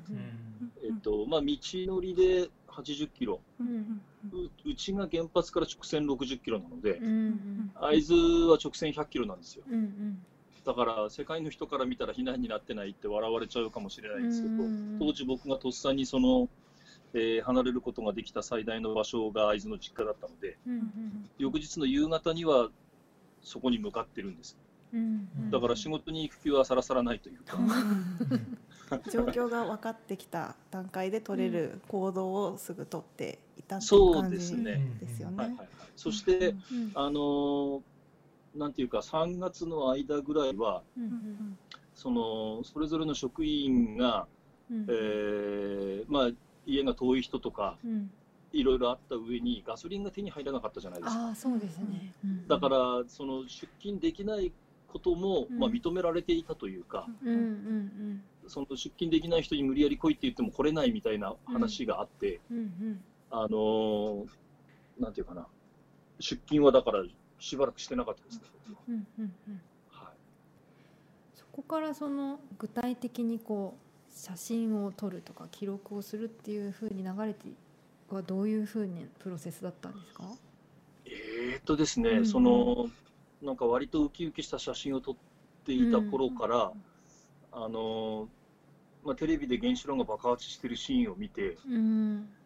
ですごいシーンだって思ったんですけど、うん。テレビで見てるとやっぱりそのなんていうか別の世界での出来事みたいなニュースの一環として流れるわけじゃないですか、うんでもあれを見ながらいやこれちょっと待ってこれ自分のところで起きてることじゃないかっていうあたりで、えーこうスイッチがだんだん入っていって、うん。うんえーっと10日後に、まあ、福島市に戻ることになったんですけど、うんまあ、学校に戻ってすぐに、うん。まあ、その部活を始めていいものかどうかっていうような議論をするわけですよ。なるほど。ううんんでその全然大丈夫なんだっていう先生たちと、うんうん。まずいんじゃないかっていう先生たちとがこう、まあ、も揉めてもいないっていうか揉めることもできないんですけど、うんうんえーでまあその市の教育委員会がいいって大丈夫だってもう言ってますからやっていいんですって言って、うんうんうん。部活を始める部があるわけですよ。なるほど。うん。うん当時その全ての地表には放射性物質が降っていたはずで、うんうん。えーその上で陸上部の子たちが、まあ、陸上部かどうかもう分かんないですけど、うんうんまあ、地べたでストレッチをしてるわけですよ。うんうんで僕はそれを見ながら、うん。まあ、その震災前からカメラが趣味で、うんうんあの子供の運動会とか撮って、他のお母さんに、あら、上手、うちの子も撮ってとかって言われて喜んでたような、うんうんうん。普通のカメラパパだったんですけどう、んその子供の運動会より、うんこの目の前で部活をしているとか、うんうん。この目の前でこの街を人々が普通に歩いていたっていうこと自体が、その撮るべきことなんじゃないか、うんなるほどなるほど。うん、それがすごい記録なんじゃないかっていうふうに思い出して、うんうんで運動会だったら、その500枚とか1000枚とか1日でうん。と撮るものを、うんいや、これだけ歴史的な事故でそういう状態を撮るのに、うん。その運動会撮るモードで撮ったらば、うん。もう街中が撮るモチーフになっちゃうんですよ。確かに。取取らなきゃいけないですもんね。そう、その、うん。普通に歩いてること自体が異常だって捉えると、もう全部がモチーフなんですよ。それで、いや、これを全部は撮れないっていうふうに思って、うん。じゃあ何を撮るって思った時うんうに、ん。えー震災前になかったものは全部撮る。って決めたんですよ。うんそれを思ったのが、もううん4月なのか6月なのか、僕も記憶定かじゃないんです。うんうん。ただ、だんだんその撮影枚数が増えていって、うん。やっぱり体勢って急にできないから、うんうん最初 iPhone で撮ってたやつをうん。腰に、あの、えーコンパクトカメラをうん。パッと出せるような場所につけてっていう風にして、ちょっとずつ体勢が整っていって、うんうんえーそうですね、5月、6月、7月、その頃にはうもう、ん。あの、撮るぞっていう体制になってた気がしますね。えー、すごい膨大に撮られてたんですね。その撮られてた当時の写真って、うん、その頃になんか発信とかはしてたんですか？あ、ずっとそのツイッターでやってましたね。うん、撮ってすぐ本とアップするような。そうですね。その、うんうんなんていうんですか、その緊急的なツイート、うんうん、水がありませんとか食べ物がありませんとかっていう比率がだんだん減っていって、その何十年越しに撮っとかなくちゃっていう写真の比率がだんだん増えていくっていう感じですかね。うんうん、その原発近くから逃げてきた人たちが体育館にいるとかっていう状態っていうのは何週間かでこうだんだん解消されていくわけじゃないですか。そうすると、その目目の前にあるもののうち、緊急性のあるものの比率が下がっていって、その日常性が回復されていくんだけど、うん、その日常性自体がその大きな問題をはらんでいると僕は感じているっていうツイートの比率が増えていくっていうんですかね。うんうん、いや印象的ですよね。私もあの同じくらいの時からツイッターでこう書いて。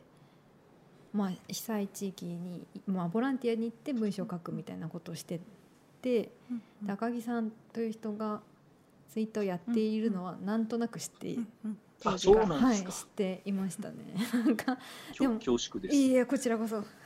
なんかあのでもやっぱりその当時ってすごくこう発信の仕方が難しいというか、うんうん、言葉を選ぶっていうのがすごくあったんじゃないかなとか何をと、取ったとしてもこう出せるものとかいろいろあったのかなと思うんですけどあそうそうですね。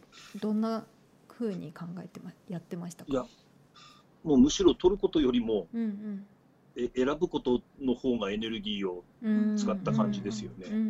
はい、あのまあその食べ物がありませんっていうツイートっていうのは堂々とできるんですけど、うんうん、その自分の町が汚染されていますっていうツイートに関しては、うん、あのまあ、そういうツイート自体を許せないっていう人がいるわけですよね。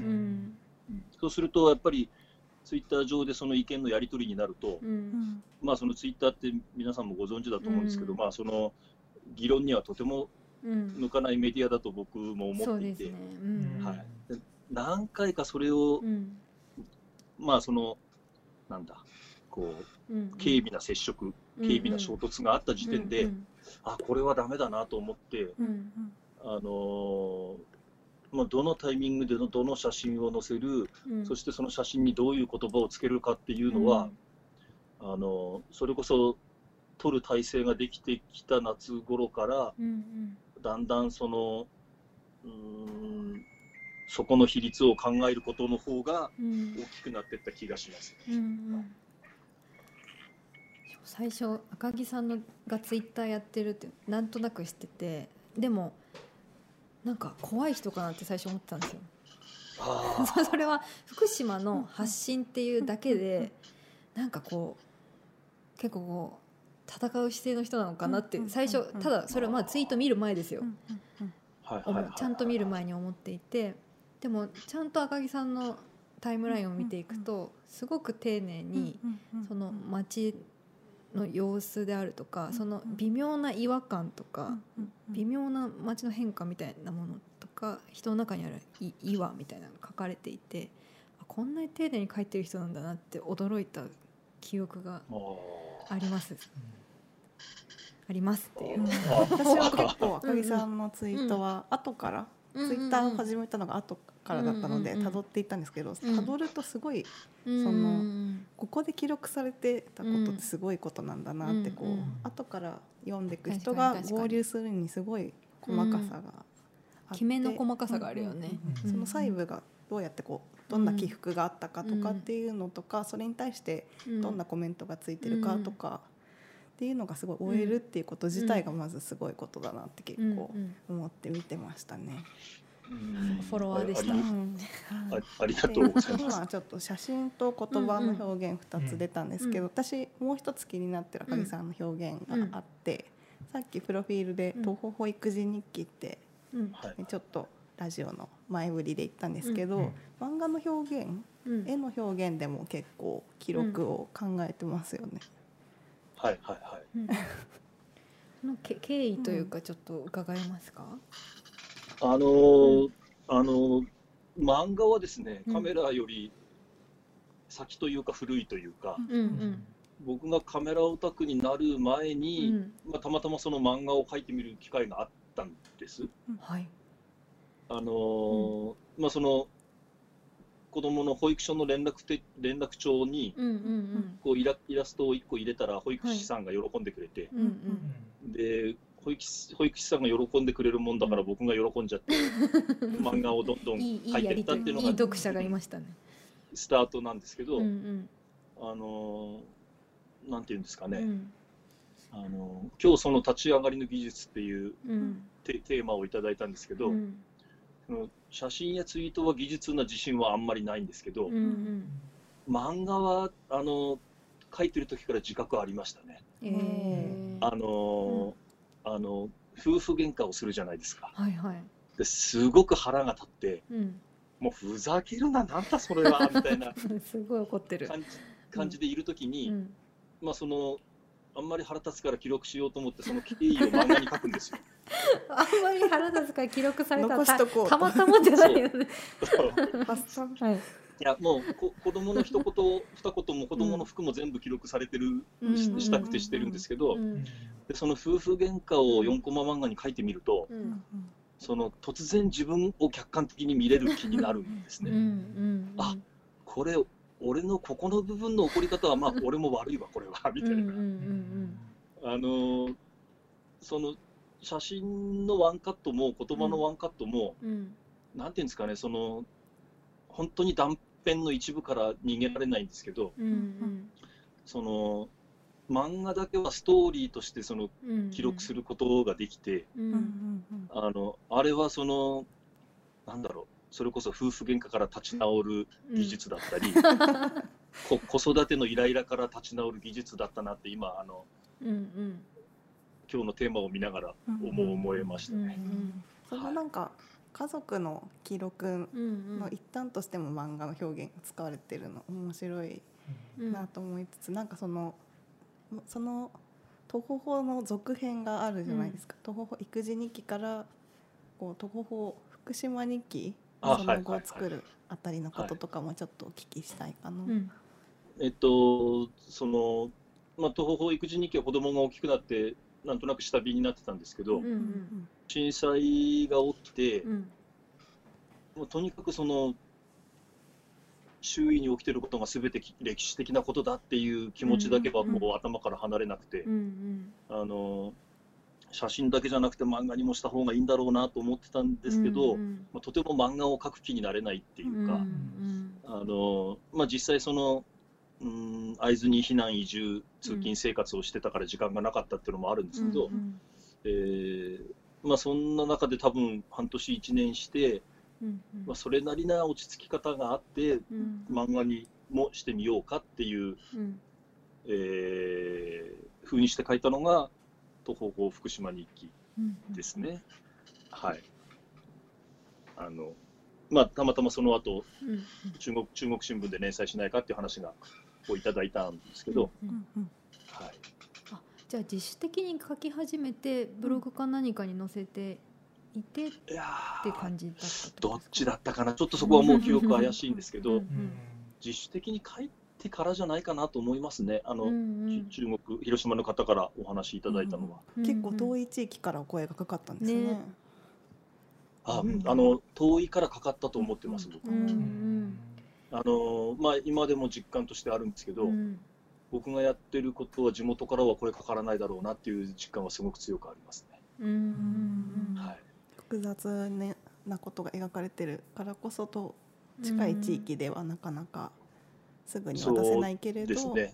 もしかしたらちょっと離れた地域からうんうん。で必要かもしれないし、そこからなら発信できるかもしれないっていうところがもしかしたらあったのかもうんしれないですね。と当時からその、まあ、当たってるかどうかわからないけどうん強く思っていたのは、うん。えー遠ければ遠い方がいいと、うんうんえー地理的にも遠ければ遠い方がいいし時間的にも遠ければ遠い方がいいと。うんうん。おそらくこれを客観的に見れるのは50年後だと思っていてうんその、まあ、だ誰かが東便通信ってうん。書いてあれ当便って読んでいいのかな？くれたんですけど、うんうん、まあ、その誰かは分からないけど誰かに届ける記録するっていう気持ちは、うん、ね、こうやって言うと格好をつけすぎな気がしますけどありましたね。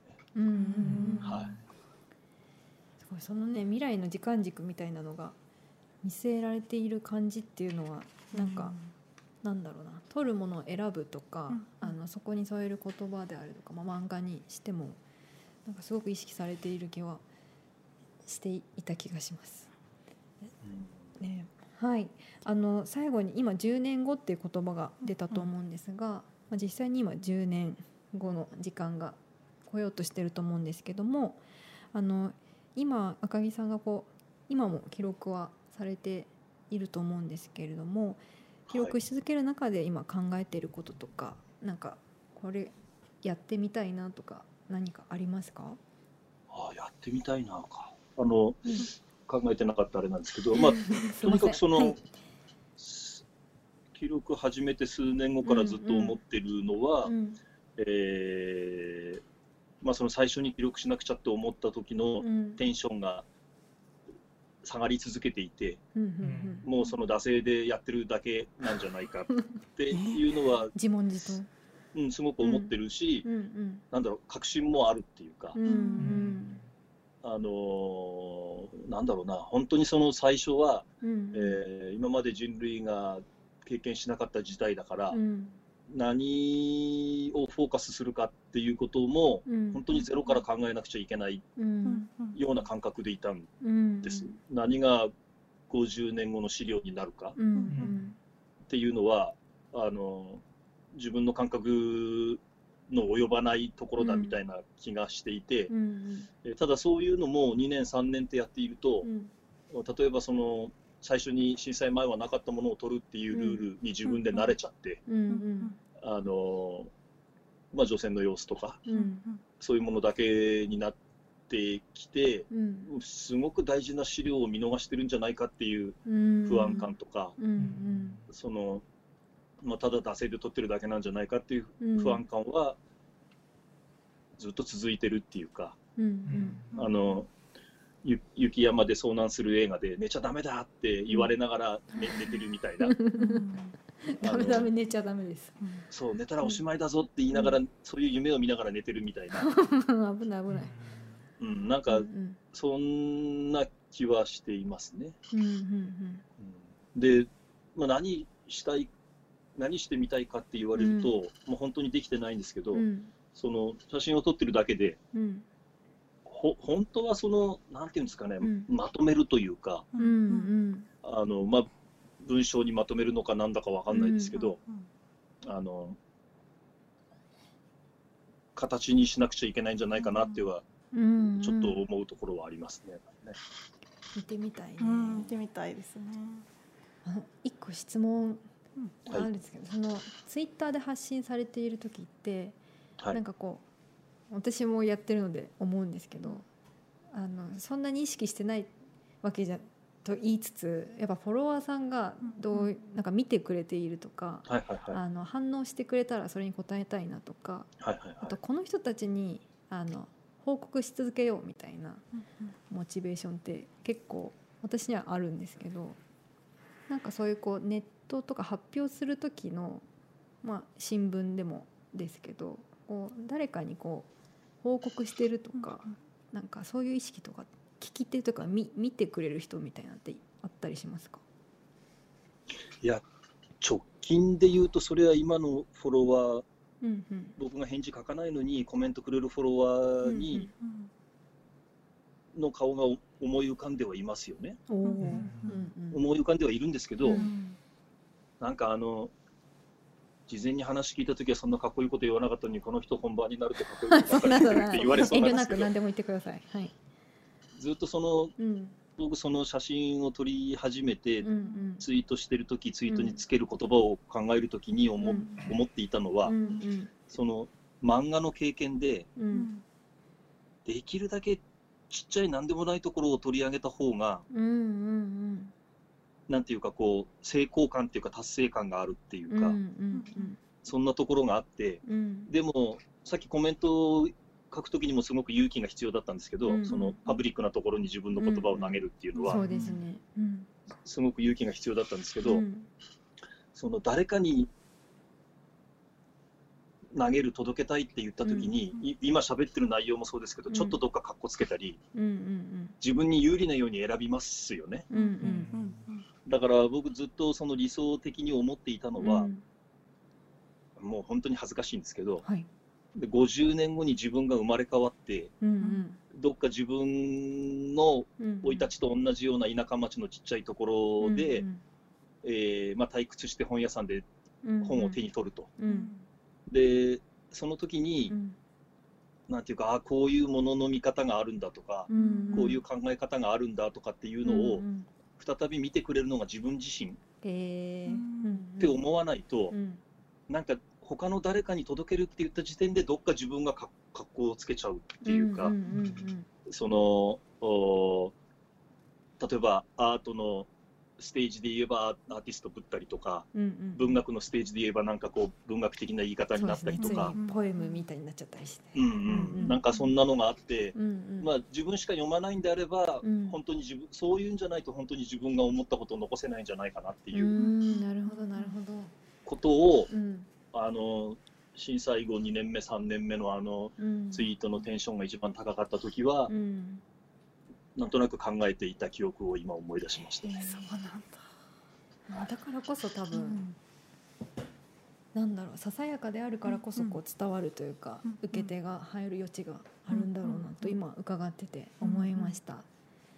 うんはい。うんなんか、うん受け手をど、まあ、もちろん絶対そのうん受け手に反応してもらえることを僕も求めてはいるとは思うんですけど、うんうん。うん。ただなんか、その自分のできるだけちちっちゃいところをうん拾うには、うんうんなんかそんそんなことを思っていますね。うんなんかしどろもどろになってきまいしたね。えいえいえすごく大切な言葉がうん聞けたなという気がしております。小木さん、あのそろそろお時うん間近づいてきたかなと思うんですけど、言い残したこ言い残したととかことがあれば。ありますか？言い残したことですか？これだけは言っておきたい、な忘れていたとか。なんかあの、はい。かっこいいことばっか言ってすいません。言ってください言ってください。そんな感じですね。あれ今度はあれですよね。うん水戸の展示にも。あ、うんそうです、そうです。あのーえっ、と、水戸の蛇の10年目の展示に、はい。えーと3.11とアーティスト10年目の創造ですね。はい、あのー、ドントフォローザウィンドっていう展覧会が、うんうんあのーまあ、参加作家のうちに入って、ています。はい、はい、入ってるんですけど、うんその中で数人、うんあのー出品している中に、うんあのグランギニョル未来っていうユニットがあって、は僕がその末席4人のうちの1人をに、まあ、混ぜてもらっていて、はい。あの映像作品を展示する予定なんですけど、うんうんえっと、その中の映像のあの7、8割ぐらいが僕の写真ですって宣伝しちゃったり、します楽しみ。はい、はい。あの、はい。まあ、あの、雨谷のりみずさんの声が音声だったり、うんあの、えー山川冬樹さんが編集してくれたりして、うんうんあの、えーなんだろうな、えーそれに乗っかっちゃってるというか、お世話になってるんですけど、いやいはい、楽しみだね。出品、はい。はい、されてます。今赤木さんにね、うんお話ししてもらった言葉を思い浮かべながら、はいぜまた見ひ。見返してみたいなと展覧会でもね、うん改めて見てみたいなと思います。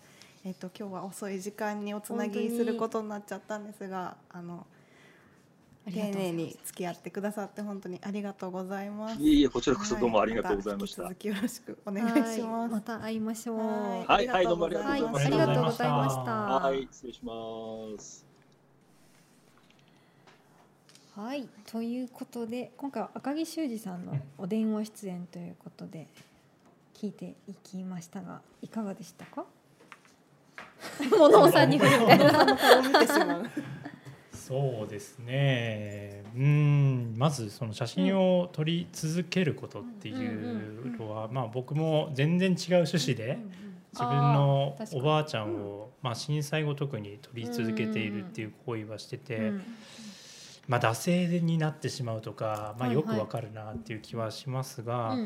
やっぱ撮り続けていく中でもなんかやっぱりいろんな時期があって、うん。惰性になっててもまたこうテンションが上がってくる時期もあってまた下がってくる時期もあって、うんその向き合い方も変わってきて、うん。僕の場合はそれでなんかやっぱり無意識的にも取り方がちょっと変わってたりとか、うん。印象が変わったりっていうことは結構あるなと思うのでまたこれを惰性と思いつつも続けていくことでまた変化したりとか、うん。何か違う視点が生まれたりっていうことももしかしてあるのかもしれないなとうん。分かんないです。うん。分かんないですけど僕の場合は結構そういうのがうん。やり続けてる中にあったなっていう感じはしましたね。うん。記録をしながら自自問自答がそうですね。うん。繰り返されていくみたいなところあるんですよね。そうですね。記録は多分惰性なんだ記と思録を出いますよ。せと。多分。いやなんかやっぱ続けるっていうところうにん。こそさ、うん。うん。多分何かがあるというか、うん。まあなんかそれを勝手に自分のやりたいこととか役割とか、うん。まあ、ある種何かこうすり替えながらなんか続けていくんだと思うんですけど、うん。うん。その時は結局分かんないけど、ね、10年後誰かが見たらなんか見てくれるかもしれないみたいな。くらいでももしかしたらうんいいのかなって思いながら、うん。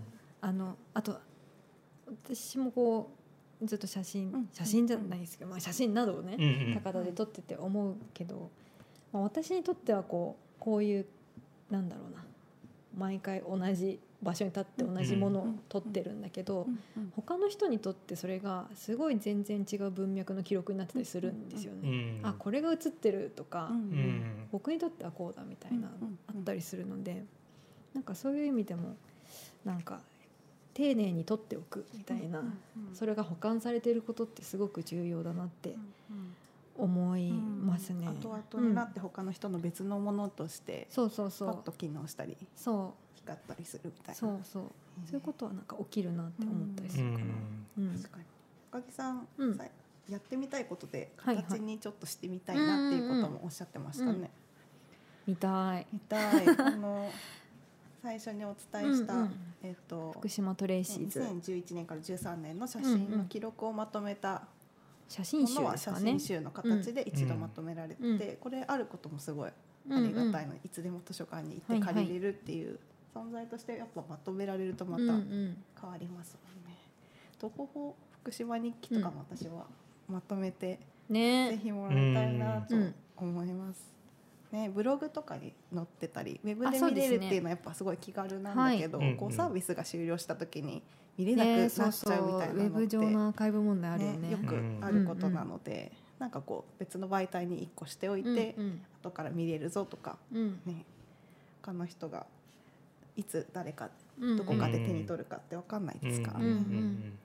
今チャットにですね、えっ、と、はいとほほ福島日記のリンクととほほ育児日記ってあるので、ぜひ皆さん見てみてください。あの本当に技術っておっしゃってましたけど、あのなんていうんですかね、ユユーモアが多分すごくうん。大事にされていると思うし、その書いていく過程でも多分こう発表して誰かが受け取る時にもこうすごく柔らかく、うん。まあ、面白いっていうので、うんうん。だからこそその見たいとか、広がっていくとか手渡されるってあるなって思う。てか本当にうん、面白い。普通に超面白いっていう、うん。なんかこう表現者としての立場もあるし、先生としての視点もあるし、うんうんうん。あの子供を見るお父さんの視点もあるんですけど、うん子供自体が描かれているっていうのも結構、うんうん。ね大事で今日子供の世界の話も前のコーナーであったけど、うん子供たちがその当時どうしてたかみたいなのも、うんその4コマ漫画でハッとさせられるみたいなことがすごく多かったので、うん。そういう意味でもね大事な視点だなと思いました。そうだね。だ、うん。まあ、写真もそうだけど、うんその漫画とかになると特にこう、うん。観察というか、見たものを観察して分析してそれをこうしかもユーモアに立ち上げる時にうん。もう一回こう表現みたいなのが入っていくのでプロセスの中でこううん。すごく冷静にな書いている人はすごく冷静になっていくっていうのがあるような気がしますよね。だからすごくいい記録としても残るんじゃないかなと思ってまあ私はただのファンですけど あの皆さんもぜひ見てみてほしいなと思いますね。うん。はい、水戸芸術館のね、展覧会の告知もさっき少しされてたので、2月の20 20日か日かららです。うん。5月の5月までの長い5日まで。期間をやってるので、そうです。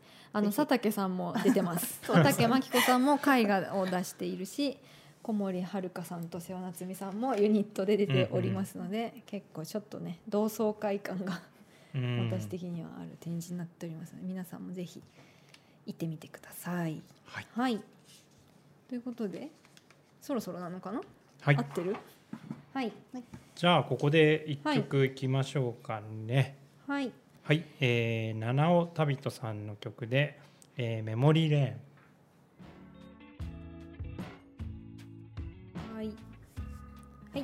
お送りした曲は「七尾旅人」で「メモリーレーン」でした。はい。こちらはですね七尾さんが震災から1か月後に福島の沿岸部で出会った少女の記憶から作った曲だそうです。はい。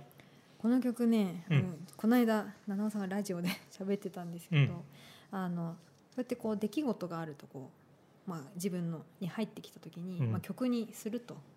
でするんだけどその曲をとにかく歌い続けるっていうのが大事だって言っていて、うん、でそれがこうその時はどんな曲か分からなくても何度も歌う、うん、でそうやって出来事を自分でこうなんていうのか自分の体に入れていくというか。でその曲がダメだってなったらパッとやめる、うん、だけど大事に歌い続けるっていうことがすごい自分にとって大事だっていう話をされていてなんかそれすげえいいなって思ったら伝えてみました。はい、はい、赤木さんが今コメントを書いてくれて、うんうん、えっ、ー、と本番で自分が喋ることって予想外だったりします。いやそう喋るつもりだったのかな。いやいやありがとうございました。失礼しました。いやいやめちゃめちゃいいお話だったので、うん、そうですね。また急に呼ぶかもしれませんので、はい、ぜひお願いします。よろしくお願いします。ありがとうございました。はい。じゃあ続いて、えっと、佐竹さんもねこのまま残って。そうそう実は帰りそうだからここにいます、はい、はい、このまま最後までいきたいと思います、はい、えー、まず続いてのコーナー「私のレコメンド」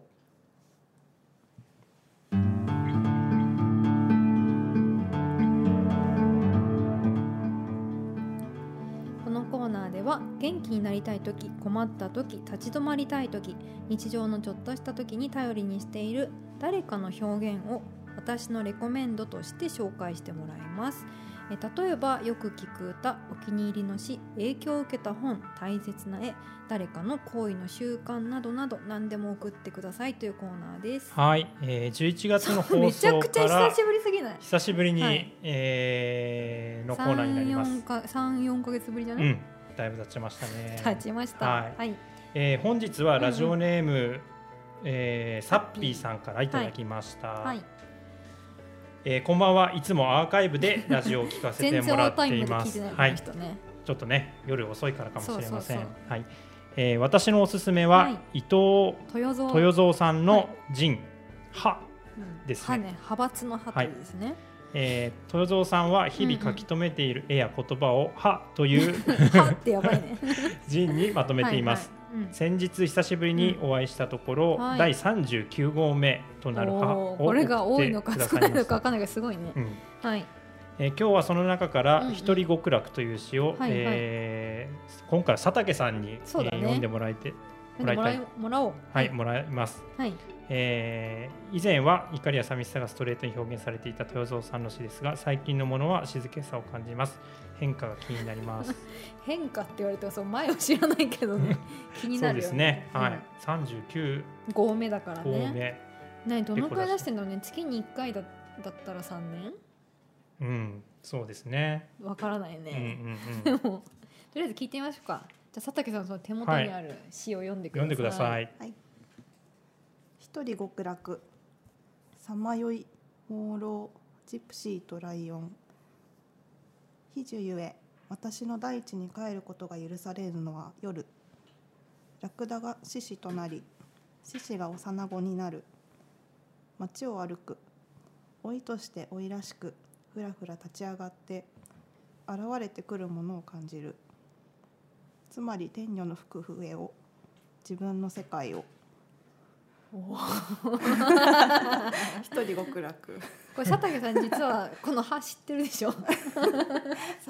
いや知ってるじゃん。あのあれですよ。あの、うん、トラックで去年やっていたレコメンドという展覧会にも、はいはい実は豊蔵さんの歯は応募されていて、なるほど、はいそれでね私たちもこう見ましたよね。うん拝見しましたね。そうそうそう25あたりがすごいピークがあそう訪れておりました。そうなんですねそうなんですね。なんか一年ぶりに会ったらですね、うんはいと渡してくださって、めくったらこう、うんあれ変わってるじゃないですか。何ですかって言おうと思ったらさっと帰ってしまったっていうね。もしかしたら、うんまた家でコツコツ書かれてるかもしれないので、うんちょっとね。サプライズで読んでみた。い はいやちょっと朗読のあるなんか企画とかで読むの怖いですね。どういうこと？どういうこと？ドキドそうですね。キしますね。佐竹さんの手元に原稿が原稿っていうかそれが陣うんというか。手書きのね。はい。そうなんです。手書きで書いていて、はい。はい。い。つもそのうん。な A4 二つ折りくらいで作っていて、多分ねコピーされてるんだけど、うん。表紙にきなんかうん。コラージュみたいなのが貼ってあったりするんですよ。あの表紙はいつも、手手作りなんですよ。手作ね。りなるほど。で新聞の切り抜きとかを組み合わせて、なんかなんだろうなすごくシューールで、うん。多分見た人はえっと思って、うん。ふふって笑うようなうん表紙がついていて、へで中身が詩だったりとか、ーうん。あ詩じゃない場合もあるの？そうなんです、うん。あのエッセイ的だったり、うん。あの本のレビューだったり見た映画の感想だったりと思えばいきなり絵画が挟まってたりっていうのそうそうでその39号目まぐるしく変わって、最近穏やかになストレートな詩だけがトントンと入るようになるほどでも これはどこで手に入るの？あのどこでもね。豊蔵さんと友達になれば そう手に入る。だから豊蔵さんが本当になんか、うん。なんか読んでほしいっていうエネルギーをこうかける人にしか配らないんですよ、なるほどね。でそれがわざわざこう投函されて送られてくるんですよ、っていう関係にならないと読めないなるほど。派です、レアですよなるほどね。いろいろ超えなくちゃいけない壁があるんだそう。まず豊蔵んさんに出会う。うん。そして仲良くなる。なるほど。そして住所を教えて。そして届くっていう。なかなかハードなハードルが高い陣そうそう。はそうですよあでもこういうねうん。密な関係の中でしか読めないものっていうのはすごい嬉しくもあるしね、うん。ね、いつも新鮮ですから、ね、そうそうそう。驚きがね。いつもブランニューの豊蔵に会える感じする、ねなるほど。そうそう。じゃあぜひね気になった方はぜひあの頑張って友達になってください。は友達探してみてください。街中を。トラックに少し置いてあったっけ？もうお返ししたのおか返ししましたね。あ。あのあんまりたくさんないという。じゃあレアですね。あのじゃあやっぱり皆さん豊蔵さんと友達になってください、とはいいうことです。はい、ということでこのコーナーでは皆さんからのレコメンドをまだ募集しております。あと残り3回のうん。3回か。うん？あと2回かな？あと2回なんで、2人は送ってください。はい。あの最終回もうちょっと読めるかもしれないのうんで、うんぜひどしどし送ってくだはさい。ーい、えー、宛先は、はい。モノノークドットラジオアット gmail ドットコムです、はい YouTube の概要欄にリンクがありますので、件名をレコメンドとしてはい。お送りください、はい、皆様からのご応募お待ちしております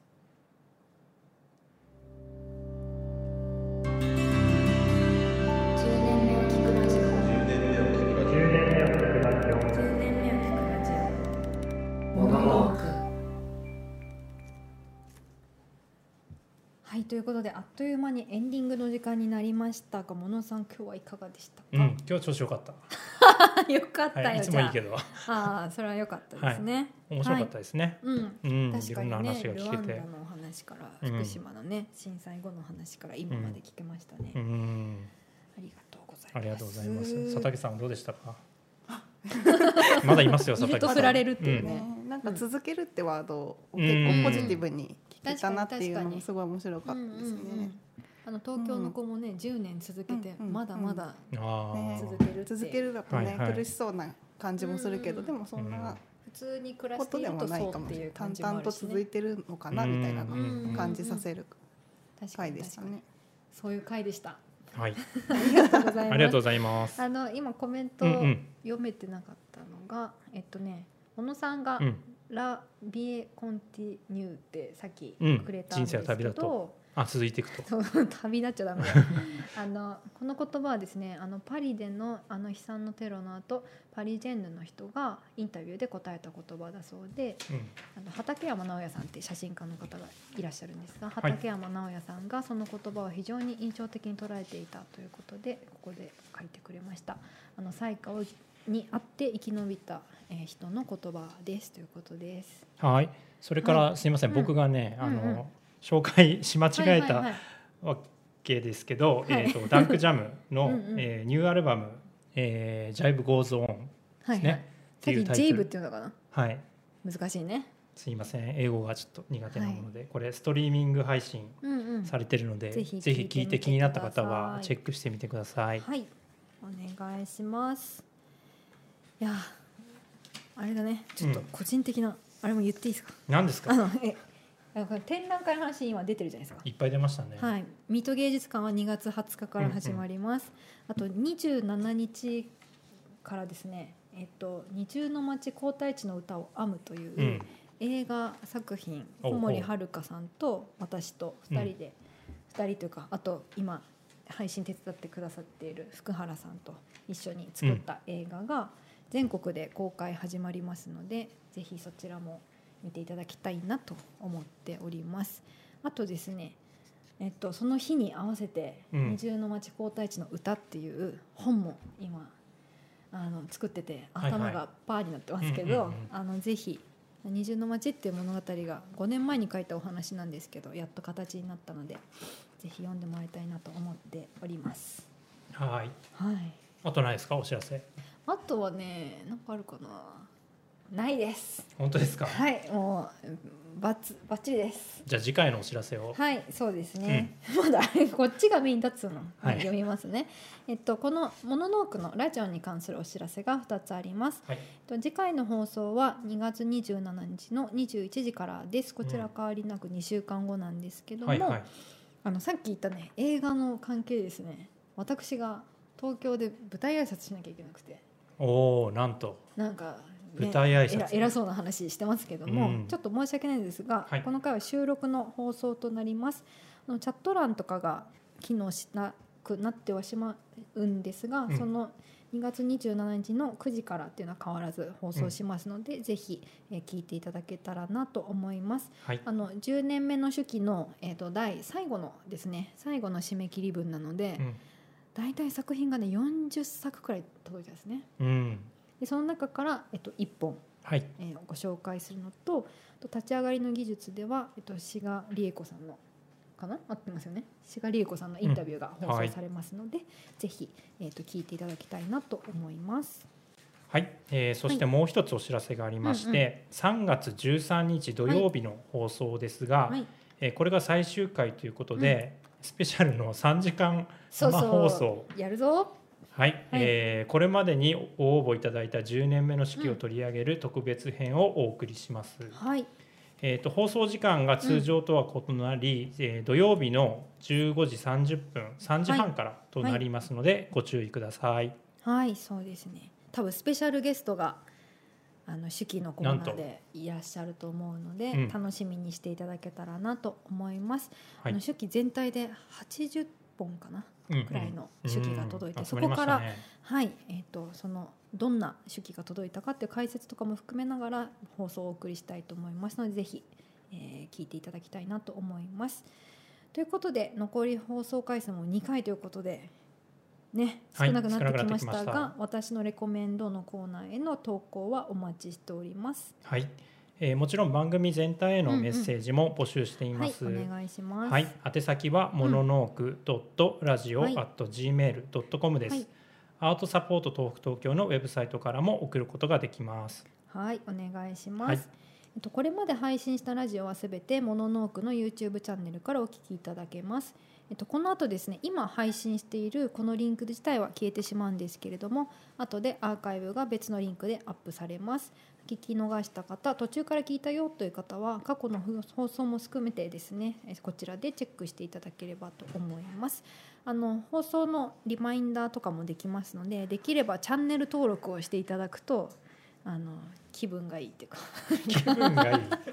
ありがたいありがたい。嬉しい気持ちになるのでぜひお願いします。あ間違えた間違えた。さっき盛りすぎて手記、八十って言ったけど七十本でした、うん、あはい七十本。でもたくさんですね。ねはい。まあなんかね増えるかもしれないし、うん、分かんないけど。